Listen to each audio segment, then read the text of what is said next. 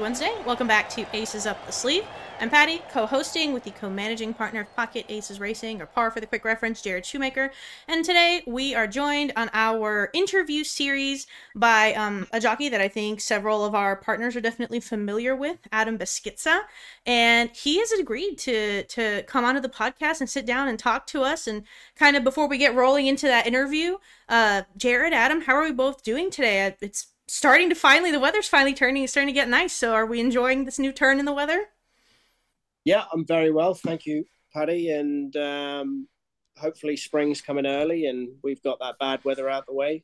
But uh, yeah i'm i'm i'm very well. And thank you for having me on. I mean you introduced me like i was some sort of famous person but I'll, I'll take it. But we've had some we've had some good days together with the syndicate. And uh, if i can repay you with some sort of words of wisdom and keep things interesting, uh, it's a pleasure.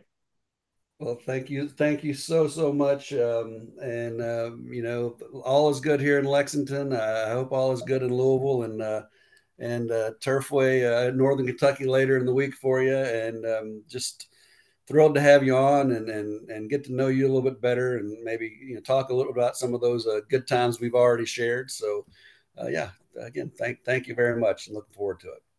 So, and in this podcast, we're going to shed light on all things Pocket Aces. We're going to talk about the finer points of syndicate ownership. We're going to sit down, kind of like with this interview, we're going to talk to maybe some of the people that you have seen on these past performances and on these charts and uh, pick their brains, find out a little bit about how they do their jobs, you know, what their day to day looks like. And hopefully by the end of, of these episodes, you are enlightened, inspired, you're entertained, we just you know this is one of those episodes where i'm really excited to sit down and and talk to them. Like i always have great respect for for a jockey's job. It's it's so hard because you're kind of you have to do a lot of everything at once and i imagine it's it can get a little hectic sometimes. So i'm really looking forward to sitting down adam and, and kind of hearing your your thoughts on things. From what i remember you, i know you've ridden for us a number of times. We've won several races together in the 2021 and 22 2022 runnings of the Kirtana Stakes on everyone's favorite race mare that we end up talking about all the time. But if you just want to get started on a little bit of your your background, just to like a general uh, introduction for maybe some of our listeners who might not know who you are, we can we can go from there and we can kind of get going into into the sit down. Yep, I'm 31 years of age. I'm born and raised in Cambridgeshire, Great Britain. I am probably a second generation of a training family. So, so you grew up around the races then? Yeah. So my family on my aunt's side train. Both of my cousins ride. My mother works for my aunt. So yeah, I've just always been very much involved since you know before I could remember and school days and was always heavily interested to think that the next progression was always going to be a jockey and that's you know i think every young kid male or female if they're in racing at a young age i think they all want to be a jockey don't they really? I mean until they start maturing or if they grow up or grow out that's that's usually what they want to be really isn't it? I, I, you know, uh, with the last name Shoemaker, I, mean, I grew up idolizing Bill Shoemaker, and you know, I remember watching him uh, win the Derby on Ferdinand to this day. So a- absolutely for me, you know, I, I, I was going to the races. You know, my family wasn't in racing, but I was going to the races. You know, from the time I was six years old or, or maybe even younger. Uh, we, I've just always my family's always gone and enjoyed it as fans. And uh, you know, having Bill Shoemaker as a jockey, I just thought that was just the greatest thing in the world. We had the same last name, so as a kid, I, I definitely dreamed about being a jockey, and, and that that dream was dashed by the time I was about 13 years old. uh, so, so where, did you did you grow up as a youngster, as a young kid, you being going around the track all the time with your aunt, and or going to the track with your mom when she was working? And yeah, so it's probably a different progression from like a young American kid wanting to be a jockey in England versus America because we have pony racing in England and Ireland, which is very popular. But I know in America, uh, they're just starting to introduce it, but it's still very much um, in the making. But uh, yeah, just started off with ponies, Uh, they have like pony club where you know young kids can sort of learn how to jump on horses and do dressage and show jumping, eventing type of stuff. And I think that's a that's a good background to sort of it's just another discipline of riding a horse. And I'd have done mm. that when I was at school and when I was getting into my early teenage years, I started pony racing, uh, doing the faster stuff and getting on the quiet racehorse when you know I was in probably before I was a teenager and just progressing from there and working towards you know when you're 16 17 where you can get your license and uh, yeah go on from there. So when when did you get your license and get started in england? I was quite late actually. I started at 17 most most jockeys start when they're 16 but i i opted to finish school and my gcse's and take it a bit more seriously. And uh, yeah, so I didn't go to the apprentice school until I was 17. Got gotcha. started like back end of 2009, I think it was. Took me, I think, 11 or 12 winners and uh, got the first one out the way and yeah, got going from there. All right. So now, how long did how long were you in? Uh, did you race in England before you decided to make uh, make the move over here? And what what prompted that move? So I wouldn't have said it was many failed attempts, but I'd have said there was many attempts I came over just to get out of England for the winter, where there's only one jurisdiction surface, shall I say. There's just all weather racing, and it definitely winds down to the point where people do go to their overseas ventures, and I try to do that sort of off my own attempts just to come over here. And I was very in, intrigued about American racing as well and what it had to offer and just the different discipline. And I came over when I was 18 and I had it all set up through my agent to where I was going to work for a trainer, which was Mike Stidham. I worked for him for, I think it was maybe three months. That was down at Fairgrounds in New Orleans. Mm-hmm. And I don't know whether I say I I loved it and you know I was dying to come back because I was still a bug rider apprentice in England and I was sort of slowed down just of the process because people want you to save your claim for the next right. year so you're more favorable so I left sort of un, unwilling but ended up seeing the bigger picture for those three months. And yeah, I did learn a lot. And I think it's good to sort of expand your character and get to know more people. And it definitely did because I think it might have been in 1920, maybe like four years later, I came back for another three months and cut a long story short. Um, when I worked for Mike Stidham, Joe Sharp was the assistant. So when okay. I came back, I ended up just breezing for Joe in the mornings, like four years later when he first started training. So that's how those connections started there. And I realized then if I was going to make a go of things over here and wanted to ride, I was going to have to get the right paperwork. Yeah, I came back for another couple of years after that stint when I was like 22. Got all the paperwork sorted, and yeah, and I said in November I'm I'm going to give it a good crack of the whip. And yeah, that's sort of all she wrote, really. I got I got lucky and a few horses won, and yeah, just I haven't I haven't looked back since seven years later. It's very it's great. very interesting to me, Jerry. Like whenever we do these interviews, how many people who maybe started out um, in a jurisdiction overseas, how many people said, "I was so fascinated by American racing, like I had to go see for myself what this was about." So it's very interesting to me how many times we hear that, and then we sit here in like in the American jurisdiction, we're like, European racing is so fascinating, or Japanese racing is so fascinating, and it's like everybody everybody wants to see if the grass is greener on the other side. So it's really cool to see how many times people are like, I really wanted to see what this American thing was like, and I'm like, this is cool. so well, yeah, yeah talk, I was gonna just kind of follow that up and you know talk about kind of the differences in, in, in what you know racing over there and racing here too yeah, I'd say turf racing in Europe is the main surface, and Yeah. you have dirt racing in America, which they do not have in England or Ireland, and probably the majority of Europe, apart from Mhm. Dubai, which have gone back to that surface. They would be the biggest differences. Yeah, like America is very much all about speed and dirt racing, and that's their that's most of their big races are on the dirt, and that's probably another thing as well when you think back to you know everybody wants to see if the grass is greener you know you sit there as a kid and you watch the breeders cup and you think wow you know the, they make everything very glamorous and you as a young boy you have to you sort of have to see it to believe it you know you have to get over here and say you know is it what i seen and you know Mhm. it's, it's always like you said yeah the grass are probably the grass is probably not not as green because you still have to put in the graft but uh Yeah. Definitely has a lot of appeal to people and i'm sure i won't be the last one to do it Mm. So, do you, did were there a lot of adjustments you had to make to your riding style uh, from there to here, or is it just no different than uh, making the adjustments from horse to horse, you know, mount, race to race?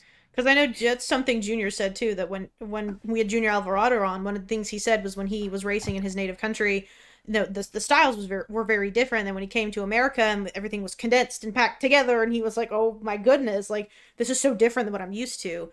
Is is kind of you know turf racing in in England and Ireland that much different, I guess, from from the American turf racing scene that you have experienced for yourself thus far? yeah i think uh american riders are a lot more polished and go for the aesthetic look of looking stylish and clean on a horse in england and ireland. You have a lot of undulating surfaces and racetracks. Mhm. and we have soft ground which we'd race on where we wouldn't race on it here. We'd just put it onto the main track. And horses I wouldn't say it's horses the races are generally run where the last fractions are faster than the beginning so horses seem to finish at the end. Whereas mm-hmm. here you know you look at dirt racing the faster fractions are in at the beginning of the race usually unless mm. you're riding good horses where they do accelerate at the end. And I think as well, going back to like the undulations, I feel like when you watch, and you probably have visually seen that as well, when you watch like Royal Ascot, you know, which is one of the big meetings that, you know, Mhm. everybody gets to watch Mhm. uh, during the summer. The riders probably do generally look a bit more agricultural, you know. They, they look like they're moving a little bit more. Their body is Mhm. shifting in ways that you wouldn't see an American rider move on a horse. And I think that's probably just bound to, you know, the way the horses are finishing or the undulations. And they probably ride a lot longer as well. You have to think about that, you know. Mhm. The uh, American jockeys ride very short as well. So it's all about, you know, that aesthetic look over here, which trainers and owners do want to see. You know, you you have Irad and Gaffalione and Luis Saez who have their own styles, but they're also very tidy, you know. And that's what trainers and owners want to see strong, tidy, and ride well. So Mhm. you do have to adjust, yeah. So now let me ask this: just speaking of those undulations, do you enjoy your purses aside? Do you enjoy going down to Kentucky Downs to ride down there to get that feel of home? yeah, it's a lot more tactical. You know, obviously when you're riding around on the oval every day, you know, dirt tracks, uh, turf tracks that are on the inside of, you know, inside of a, you know, general dirt track, uh, which is pretty much the average racetrack in a, in America. It has, there's not really much incline and elevation, is there? Or, and, and it's only Kentucky Downs that has brought that flavor of European esque to the industry now, isn't it? You know, Kentucky Downs has become such a spectacle that people are like, oh, you know, you need this, you need that, and the other for there. But you do it, it, it takes a lot more thinking, you know, can we start accelerating here versus there? And yeah, it takes a bit more mapping out. and I just gets I just I always feel for the horses because finishing on that uphill that incline and that's yep. you know it's it's fairly steep, man. I mean that's you got to have a hell of a horse, especially if you've been running a while that uh, can accelerate up that hill. Yeah, if you think of the way the horses are trained in England as well, they they generally train up hills, mm-hmm. whereas in America, you know, we just train, you know, on a normal conventional flat surface. So I think generally, you know, when I was talking about the undulations in Europe, uh, they are already exposed to that just in their general morning routine. On the gallops you, in the mornings. Yeah, if you ever look up Newmarket in itself. Oh, it's um, beautiful. Yeah, the majority of the training gallops there are up an incline. So it's nothing they're not accustomed to the time they get to the track.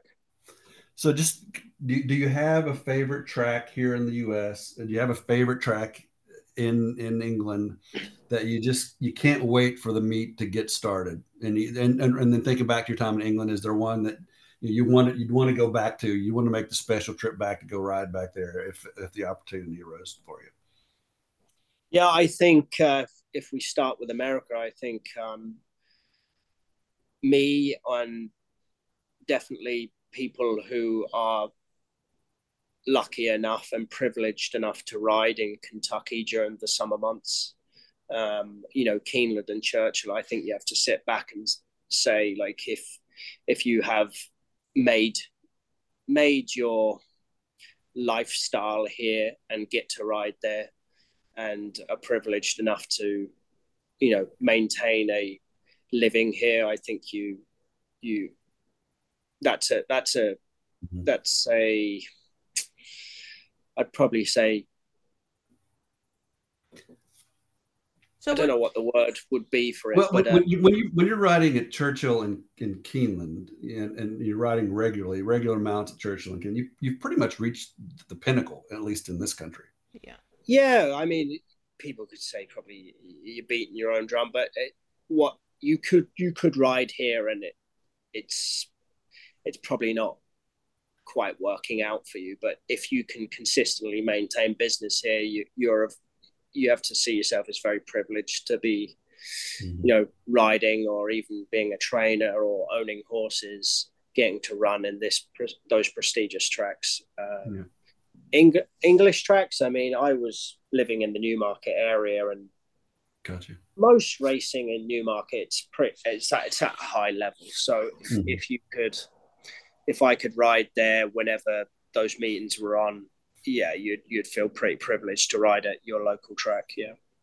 Gotcha. So I think a lot of people don't understand the role of jockeys agents and and the role that they play in in getting you guys mounts and the relationship that the agents have with the trainers and so forth. Can you kind of talk just a little bit about that to give our people a little more understanding? Because you know, all the time, uh, uh, you know, we get asked all the time, "Well, why don't you put so and so on the horse?" Well, you know, it's not always up to just us, and and you know, we can we can say to the trainer, "Hey, we'd like to have ride so and so," but and sometimes it's not even really up to you yourself. It, it kind of comes down to the agent, doesn't it?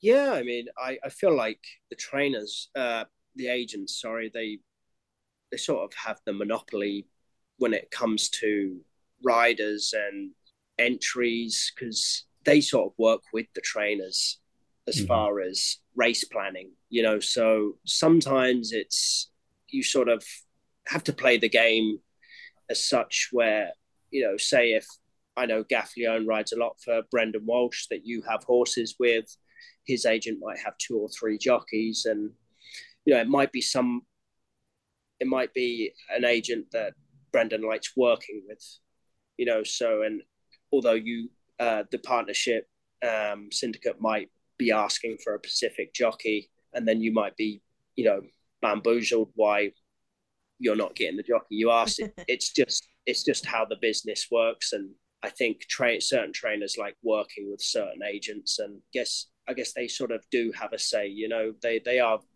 pretty influential to the mm-hmm. making of the success of you know winning races. So and you know, I mean, I, I can't tell how many times that I've heard you know, a, a, a, one of our trainers say, "Well, so and so's agent came to me and they they pointed out this race and thought this thought this horse might be a good fit here." That happens a lot. I mean, it's it's amazing.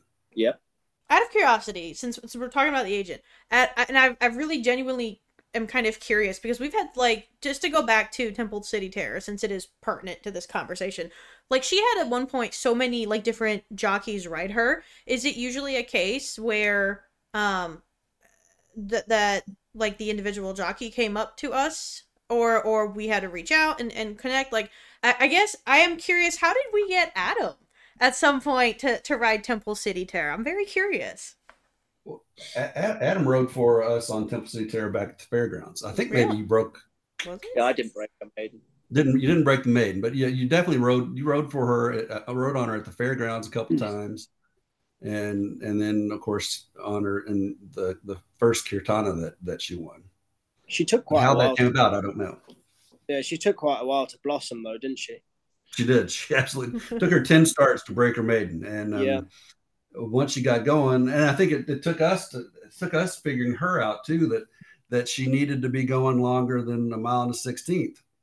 Mm-hmm. Yeah, I think that made a big difference in, in her success. So but the, you know, and just speaking of her, I, I, just happened to notice that on my little uh, icon here, Adam, uh, on if you see that on, on the Zoom screen, uh, that's you. Yeah, that's you.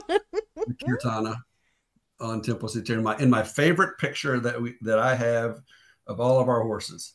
So that's the 2021 Kirtana where you came back, or where she won and and, and ran down. Oh gosh, now I've forgotten that horse's name. Is it, uh, wasn't it Delica? The German yeah, mare? Yeah, yeah. yeah. Yeah. Yeah. And yeah, Miguel, bless his heart, rest in peace. Miguel Mena was on Dalica.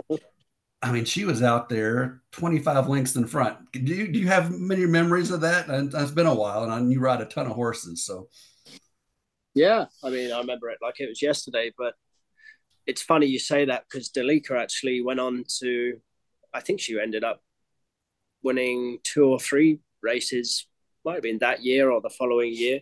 So oh, yeah, we, we raced she did, several times. Yeah, yeah, she did it in that she did it in that style and fashion. So it wasn't like it was some sort of tactical mistake and you know uh, has has he has he done the wrong thing? I mean that that was her. She was a free going filly and she had her own fractions that she she liked to set. And to be fair to her, she was she was as tough as old boots, a bit like Temple City, you know. But right. your filly, uh, your mare, should I say, uh, her, uh, I'd say, yeah, her kryptonite was her change of gear. You know, she she could really quicken up for a couple of furlongs, and that's the way she she liked to run. So. Well, I tell I, I, do. I love that picture. It's like as soon as you cross the finish line, you look over at Curtis and, and give him a little nod almost is what it looked like. And it's just a great picture there at the finish line. So yeah, I'm um, not quite sure what I was doing there. To be quite honest, I, th- I,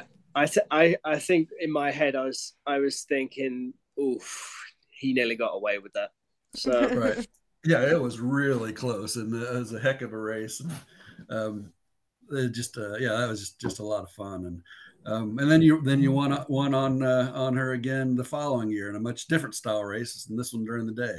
Yeah, yeah, we did it under the lights and during the day. But I think uh, I think time was timing to where you know turf races started to have more appeal over you know a mile and a mile and a quarter, and they started we started being able to find more longer races for her, and especially at Churchill they offer that.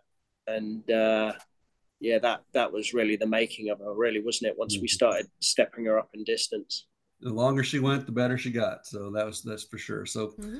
uh, think about some of the other horses that you've ridden over the years. What are some of your favorites, or some of the big races that uh, just really stand out when you think of you know highlights of of your time as a jock? Are we talking about America or England? Neither way. Either way. Um, I'd say there was two horses the year before I left, which were very standout for me and kept me in the picture when when needed. I won. You, these wouldn't be familiar races to you, but when I said when you're like privileged to ride at your local tracks that host nice races, um, both of them were at Newmarket. One one was a race called the Cambridgeshire, which is a prestigious handicap. A horse called Third Time Lucky, so he won that. And it was these are big handicap races. I know we sort of tend to identify a handicap different in America, but I'd probably say, yeah, they are basically stake races. If if I was to translate, obviously the the purses were as equal to a stakes race over here, but uh, just the the magnitude of those handicaps over there, uh, you know, they they draw a lot of attention. And third time lucky, who won the Cambridgeshire there, he he was a three year old running against older horses, and it's a is it yeah, it's a straight mile mile one. Okay. So no turn. Right. So we're talking ten furlongs in a straight line. So he was he was a a good horse to have in the back of your pocket as far as being a rider and a good one for me to tell you that you know he's a special horse and then two weeks later there was there's a race called the Cesarewitch which very similar prestigious handicap and that race is run over two miles too so you find a lot of steeplechase horses in in mm-hmm. that race doing dual dual purpose mid you know sort of end of the season before you know those jump horses have a busy season during the winter and kind of a little prep race for the jump horses, I guess. Almost. Yeah, it is almost. Yeah, but obviously no jumps, so those jump horses find it very easy. Um, but yeah, uh, that that was a horse named Grumeti. So third time lucky and Grumeti. That was a bit of a long story for you, but maybe you might go back and look at the uh, the races. Absolutely, uh, that'd be interesting. Cesarewitch and the the Cambridgeshire, you can look back on the history of those races and maybe familiarize your, hmm. yourself. Uh, yeah, with, uh, I, I definitely because I know nothing about European racing. I, I, just I just don't, and that's on me. Well, um, you never know. Maybe maybe you might get a nice young horse to take you over to Royal Ascot one day, and that's that might be what all it takes for you to get more interested in it. So It'd be never say. Yeah, it's, it's not that I'm not interested in it. You know, I just I'm just I'm I'm I'm never in front of the television when those when they're running over there is the big thing. Not, not so, even Royal Ascot. I do try to watch Royal Ascot. I do, um, but uh, just in in general, I'm you know mornings are when I'm trying to knock out as much work as I can possibly knock out. Yeah. yeah. Well, if you get the Twin Spires up. NBC Universal, I think, has really yeah. stepped up their coverage as well. Like, I think last year their Royal Ascot coverage either it won one of the awards, like for the for the daytime show stuff. Um, I'm pretty sure it won an award. Like, it was really really good coverage, and it's always a lot of fun. It's it it's for me like because I, I i cover i follow european and and japanese and and southern hemisphere racing a lot and um it, it's always so much fun for me, especially when you see uh, when you see like these interviews with the American jockeys and the um, the American connections that go over to places like Royal Ascot for, for these huge you know festivals that have that have been around for such a long time and they're such a prestigious event to go to, and it's always fun for me to to watch the jockeys be like everyone just looks so confident and I'm just here like I'm just here for the event. I'm just happy I'm here and it's it's a great time and it everything always just looks everyone just looks so jubilant and they just look everyone just always looks like they're so happy to be there. And just the feeling is is very um it's very lighthearted. It's very fun and that's something i think that that royal ascot it's only like those what the, the five or six days i think that they run? Um five days yeah. yep. And it's and it has a lot it has a lot of an american appeal yeah. to it you know mm-hmm. you have all the American presenters on. Yep. Uh, it's not TVG now, is it? Was it FanDuel? It's they, FanDuel. they go over there. And yeah. obviously, you know who Johnny Velazquez is. He goes over there every year. Every year now. Wesley Ward, he goes Wesley over there Ward. year. So yeah. It gives it gives people more, you know, interest to watch it. I guess if you are American, yeah. you know. Well, it also helps introduce you to like a, a different. I feel like um a different environment for racing because I remember the absolute amazement that that I saw from like some of the American audience the year where I don't I don't know if it was Blue Point, I don't remember who it was, where the horse won a I think it was like a group 3 or something like that on Wednesday and then came back Friday and won a group 1 and people were blown away that he absolutely that he could just turn right back around and win. Like three, you know, two really hard races because it's not like these fields were, you know, were were just paper mache. Like these were these were some of the best that, that Europe and Ireland and Japan could could conjure up for that point of the year. Just it's just very fascinating to see, especially like the the straightaway races. I would really like us to start having just straightaway races because I saw I feel like sometimes we get those horses that they're their own worst enemy and turns are the instigator and i'm like i would like to see them just run in a straight line and just see what unfortunately all do. of our tracks are in the middle of cities where I know. you can't have a mile long right, right. straight away i know which is a but even if even if you had like i always i was i was always thinking maybe they should maybe trial or implement a, just a maybe a straight five eights at kentucky downs maybe i'm not sure yeah. where they'd put it how would they be able to put it? Yeah, they could do because I think you could do it there. Just at the brink of that turn there. I mean, you're mm-hmm. that you're almost at half a mile there. You're yeah. you just like you're at three and a half at least. If if even if you just sort of went dug into that car park a little bit, you could have a straight five five eights there, and yep. I think that would bring a lot of appeal for the two year olds. You know. Yeah. I, I now I do have this question. So when you're doing a straight mile race, where how, and and granted now you've got you know television screens so it's much easier for for fans to to know what's going on throughout the entire race. But i i think back to when you know before there were big screens all over the place how did people watch those races? Yeah i mean when you start that I, I don't know, 10 furlong straight away? Yeah i think i think they just drive a car alongside don't they well, yeah, okay. they do. They do. In in in some places where they can't get um like the grandstand cameras don't reach quite that far back. Yeah. Um, they have a car. I know in yeah. in Dubai and car. and in the yeah. Saudi Cup, especially when they you start those races yeah. right in the turns, when they swoop yep. down, they will have a, a, a pace car that'll follow along with them, and then at there some point when they hit a certain, I think a certain furlong marker, that's when the grandstand cameras take over, and that's when that yeah. that's when the rest of the big screen pops up. You got it. Well explained. Yeah. But they didn't have that in the in the fifties, forties, and fifties and sixties.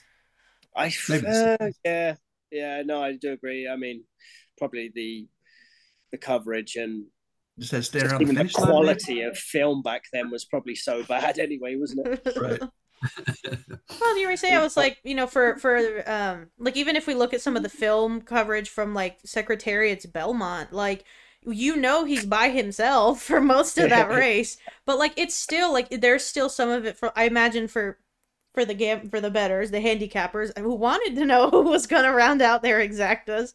Like everybody else is so far behind. I mean, you were pretty much guessing up until they hit the wire because you know. So I I, I feel like what what is mystifying to me on these straightaway races when they break into two groups and one is yeah. on the other side one is on one side of the straightaway and one is on the other and now the announcer has to figure out how he's going to call them and in what order they're going to be called because you've essentially got two different races going on that is mystifying to me yeah so like i mentioned and you said i think we're still on the same topic of the favorite horses, and I haven't even got to the American ones yet. But I, I told you about third time lucky that won the Cambridgeshire. So that that is ran at uh, the Rowley Mile Newmarket, mm-hmm. and uh, so Newmarket is has the longest straightaway and it's the widest course in in Britain.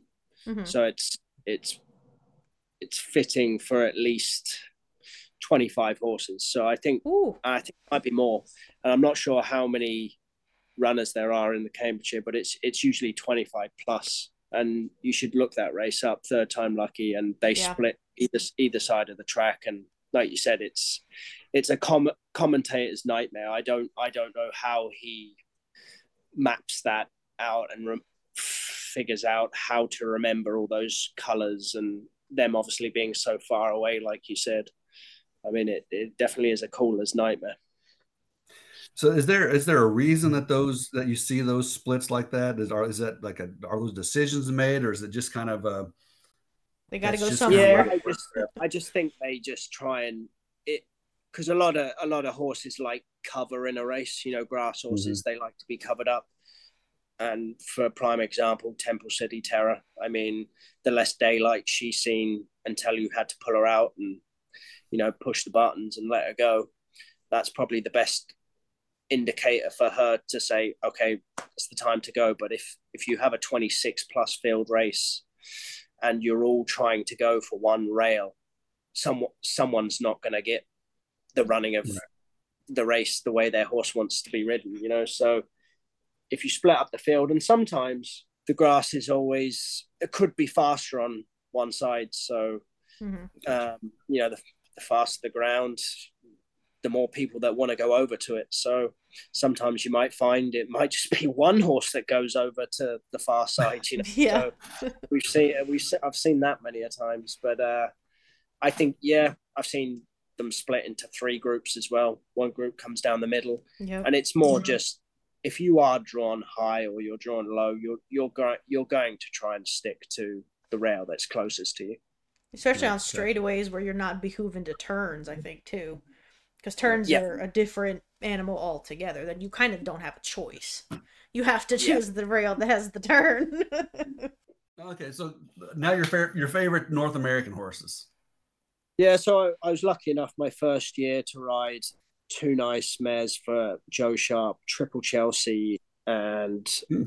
um, Mums on Strike. So they they really projected me onto the scene in America that first year, and they were winning at fairgrounds when I first came, and then they won at Keeneland, the pair of them, and uh, one of them notoriously beat Lady Aurelia, who we all know, mm-hmm. Wesley Ward's you know super mm-hmm. speedy mare. So that them them two really helped me, and if we're talking more closer to our time now, Dance Macabre for yeah. Kelsey Danner, who won at Kentucky Downs, like the track we are just talking about. And she's definitely kept me in the picture. And Mohawk Trail, she kept me in the, the stakes winning picture. And these these fillies that I'm talking about, I mean, they're the ones that just keep you relevant. And I have a you know a lot of respect for those those fillies, and they're very good at what they do. And I think still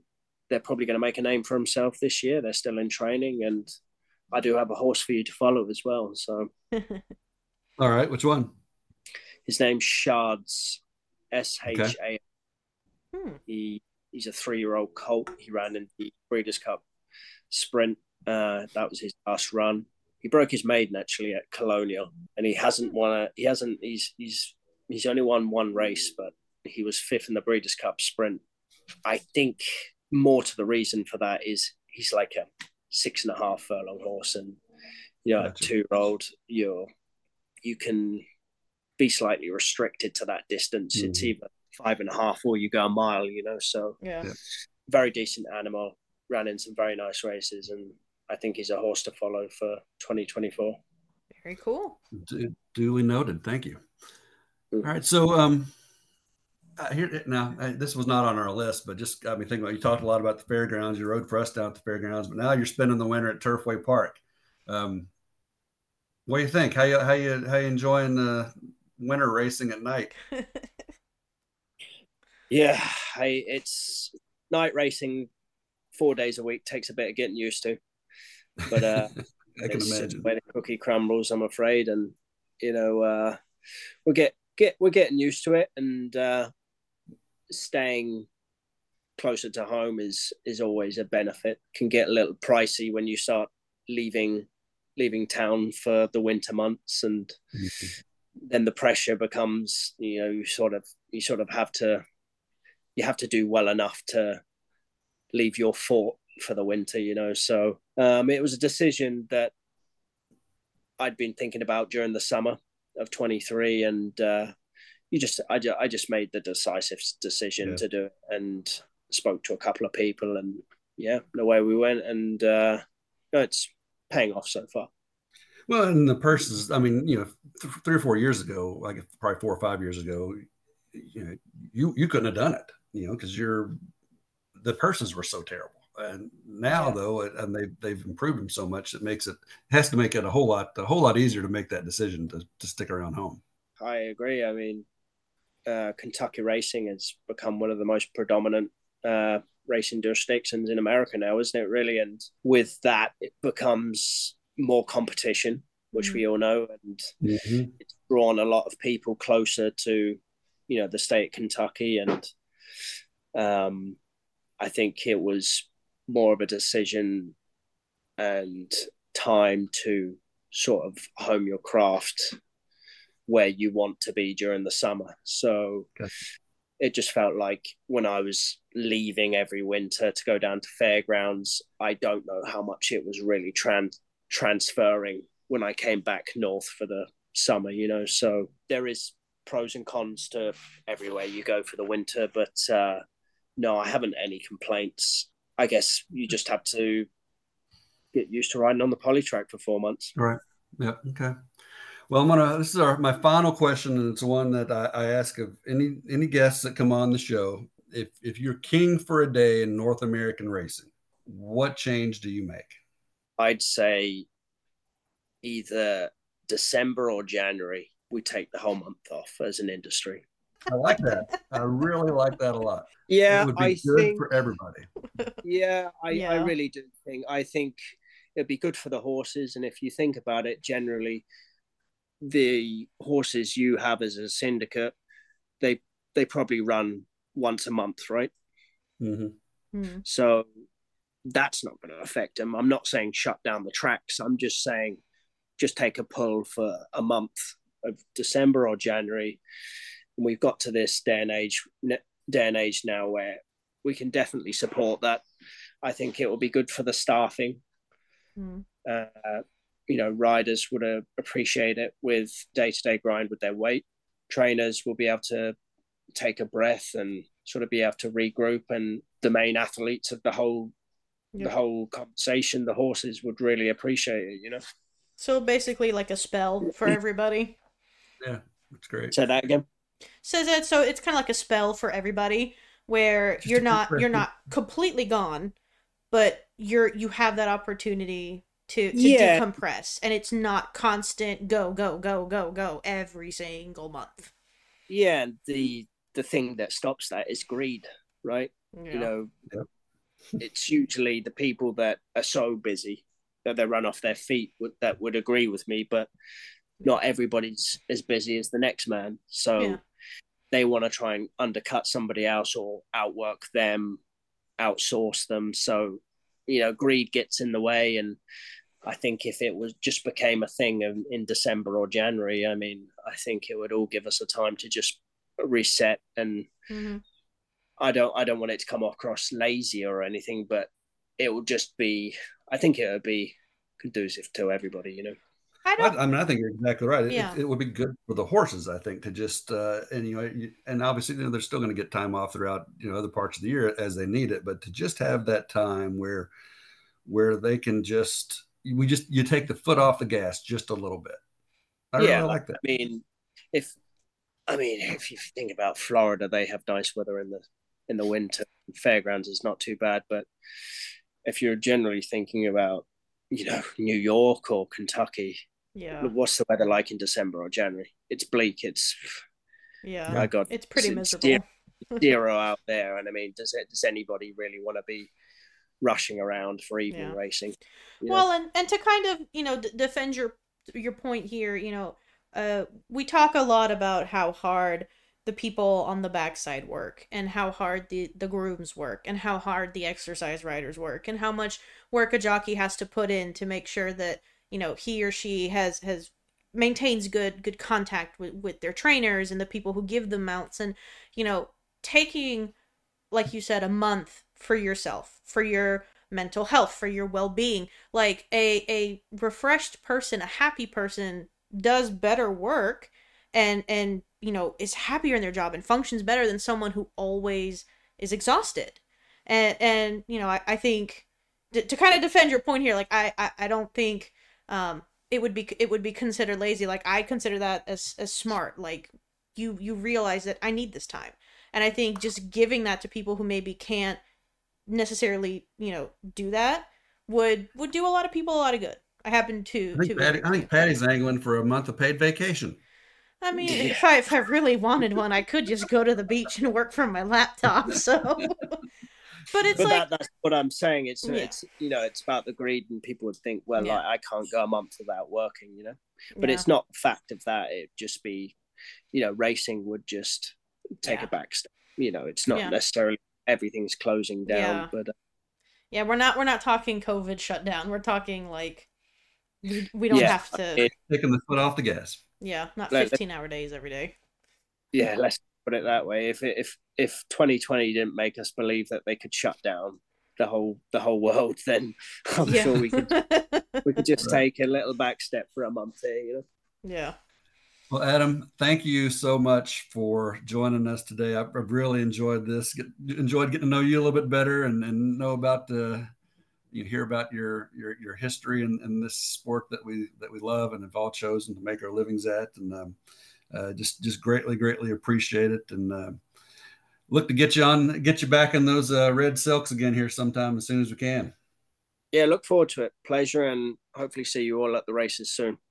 Sounds very good. Thank you so much, Adam. Thanks, guys. Pati, take us home. Absolutely.